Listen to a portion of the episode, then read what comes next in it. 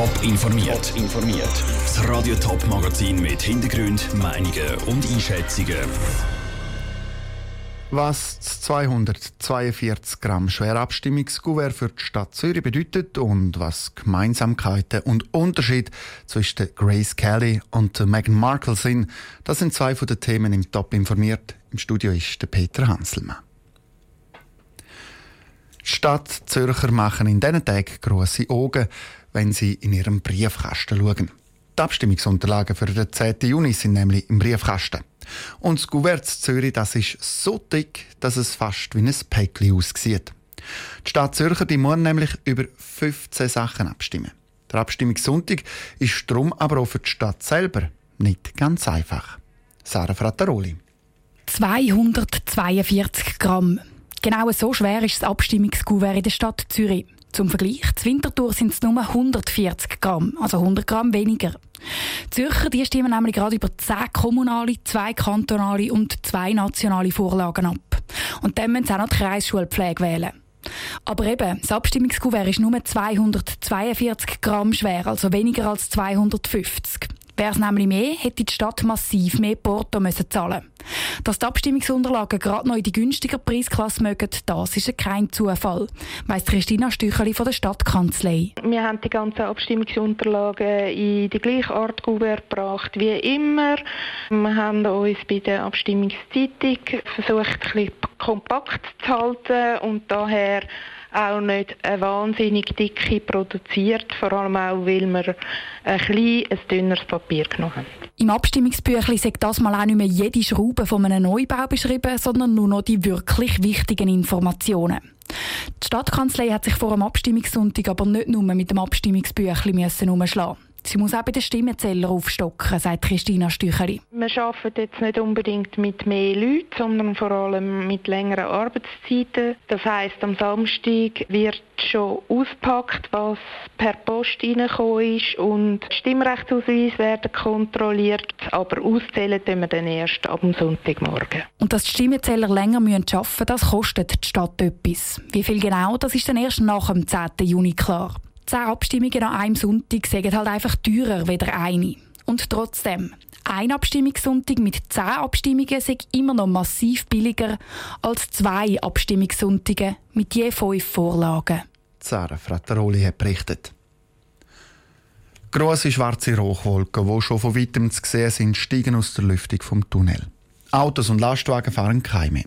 Am Mittag ist es im San Bernardino-Tunnel zu einem Brand gekommen. Menschen sind keine verletzt worden und Schaden gekommen, haben sich alle, haben sich, es haben sich alle aus dem Tunnel können retten. Wie aber muss eigentlich immer richtig verhalten, wenn es im Tunnel brennt? Andrea Nötzli. Es ist eine Situation, die sich kein Autofahrer wünscht. Einem Tunnel fängt plötzlich ein anderes Auto an. Der erste Gedanke ist Flucht. Sofort weg vom Brand, im Tunnel kehren und davonfahren. Das ist aber ein grosser Fehler, sagt David Venetz vom TCS. Wenn ich im Tunnel bin und es fährt das Auto verbrennen, es gilt grundsätzlich niemals wenden und rückwärts fahren. Wenn alle im Tunnel wenden und rückwärts fahren, dann gibt es auf einmal Auffahrkollisionen, dann bleibt man stecken. Wichtig ist, das Auto sofort anhalten, Warnblinker anschalten, das möglichst rechts parkieren, sodass die Rettungskasse kann gebildet werden Also nicht kehren, sondern das Auto an den Rand fahren, den Warnblinker einstellen und aussteigen. Und dann sich einen Überblick verschaffen, sagt David Venetz weiter. Wenn ihr noch vom Fahrzeugbrand seid und der Brand ist noch ein Anfangsstudium und es hat vier Löscher, kann man natürlich versuchen, den Brand zu löschen. Falls der aber schon nicht mehr löschbar ist, ist wichtig, dass man sofort den Tunnel verlässt über die angezeichneten Notausgänge. Weil es ist nicht wichtig, das Auto zu retten, sondern sein eigenes Leben zu retten. Wo der nächste Notausgang ist, ist einem Tunnel an der Wand und am Boden angegeben. Bei den Notausgängen hat es dann auch Telefon, zum Rettungskräfte alarmieren. Der Beitrag von Andrea Nötzli. Der Tunnel der ist im Moment gesperrt und bleibt so noch mehrere Tage. Wer über Pfingsten in den Süden will, der muss entweder über den Pass am San Bernardino oder aber durch den Gotthard. Dort hat es aber jetzt schon 11 Kilometer Stau, das heißt, man braucht fast zwei Stunden länger. Für die Liebe die eigene Karriere opfern. Das hat Meghan Markle gemacht. Morgen heiratet die US-Schauspielerin der britische Prinz Harry. Die Royal Wedding. Die Hochzeit vom Jahr. Morgen ist es also soweit. Dass aber Meghan Markle ihren Prinz heiraten kann, für das hat sie müssen ihre Schauspielkarriere aufgeben. Und sie ist nicht die erste, die die Schauspielkarriere für einen Prinz oder besser für einen Fürst aufgibt. Grace Kelly hat das in den 60er Jahren auch schon gemacht. Aber lohnt sich die zwei, die Meghan Markle und die legendäre Grace Kelly, auch sonst miteinander vergleichen? Caroline Dettling. Bye bye Hollywood, hat Grace Kelly müssen sagen, wo sie den Fürst Renier III. von Monaco geheiratet hat. Und das, wo sie mitten in einer glänzenden und glitzernden Schauspielkarriere war. Zweimal ist sie mit einem Golden Globe ausgezeichnet worden und einen Oscar hat sie auch bekommen. Das für ihre Rolle im Film The Country Girl.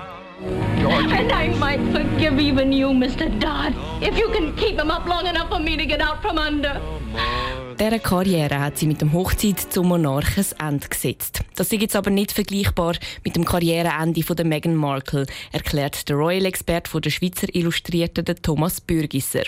Die Meghan Markle kennen wir vor allem aus der Anwaltsserie Suits. Sie hat eher so eine TV-Karriere hinter sich. Sie hat während sieben Staffeln Anwaltshilfe in ihrer TV-Serie gespielt. The firm operates on a chain of command model. Harvey's your commanding officer und ist dort zwar sehr erfolgreich gewesen, aber sie ist jetzt nie Teil von der Hollywood-Welt gewesen, von der glitzernden Hollywood-Welt. Von dieser Welt hat sie sich auch bewusst ein bisschen rausgehalten. Wie die Karriere, sei die Beziehung von der Grace Kelly und dem Fürst Renier recht anders gewesen als die vom royalen Paar zu Großbritannien. Harry und Meghan kennen sich ja jetzt doch schon rund zwei Jahre. Sie leben auch schon ein paar Monate zusammen in Großbritannien und Grace Kelly hat ihren Fürst am Filmfestival von Cannes kennengelernt und ist dann aber schon kurz danach zurück in die USA gereist und sie haben sich gegenseitig Briefe geschrieben. Wirklich gesehen haben sich Grace Kelly und der Fürst von Monaco vor dem Hochzeit nur ein paar Mal. Grace Kelly ist in Monaco viele Jahre nicht so recht glücklich und hat Depressionen gehabt. Das eben auch darum, weil sie ihrer Schauspielkarriere nachgetrauert hat. Dass der Meghan Markle das gleiche Schicksal droht, glaubte Thomas Bürgisser nicht. Ich glaube, Meghan Markle hat sich schon gut überlegt, was sie macht und sie weiß auch, was auf sie zukommt.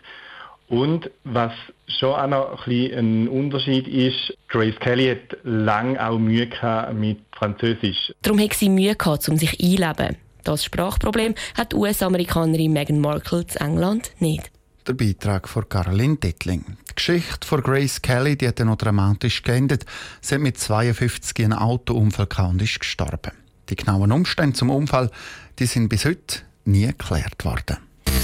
Top informiert, auch als Podcast. Mehr Informationen gibt es auf toponline.ch.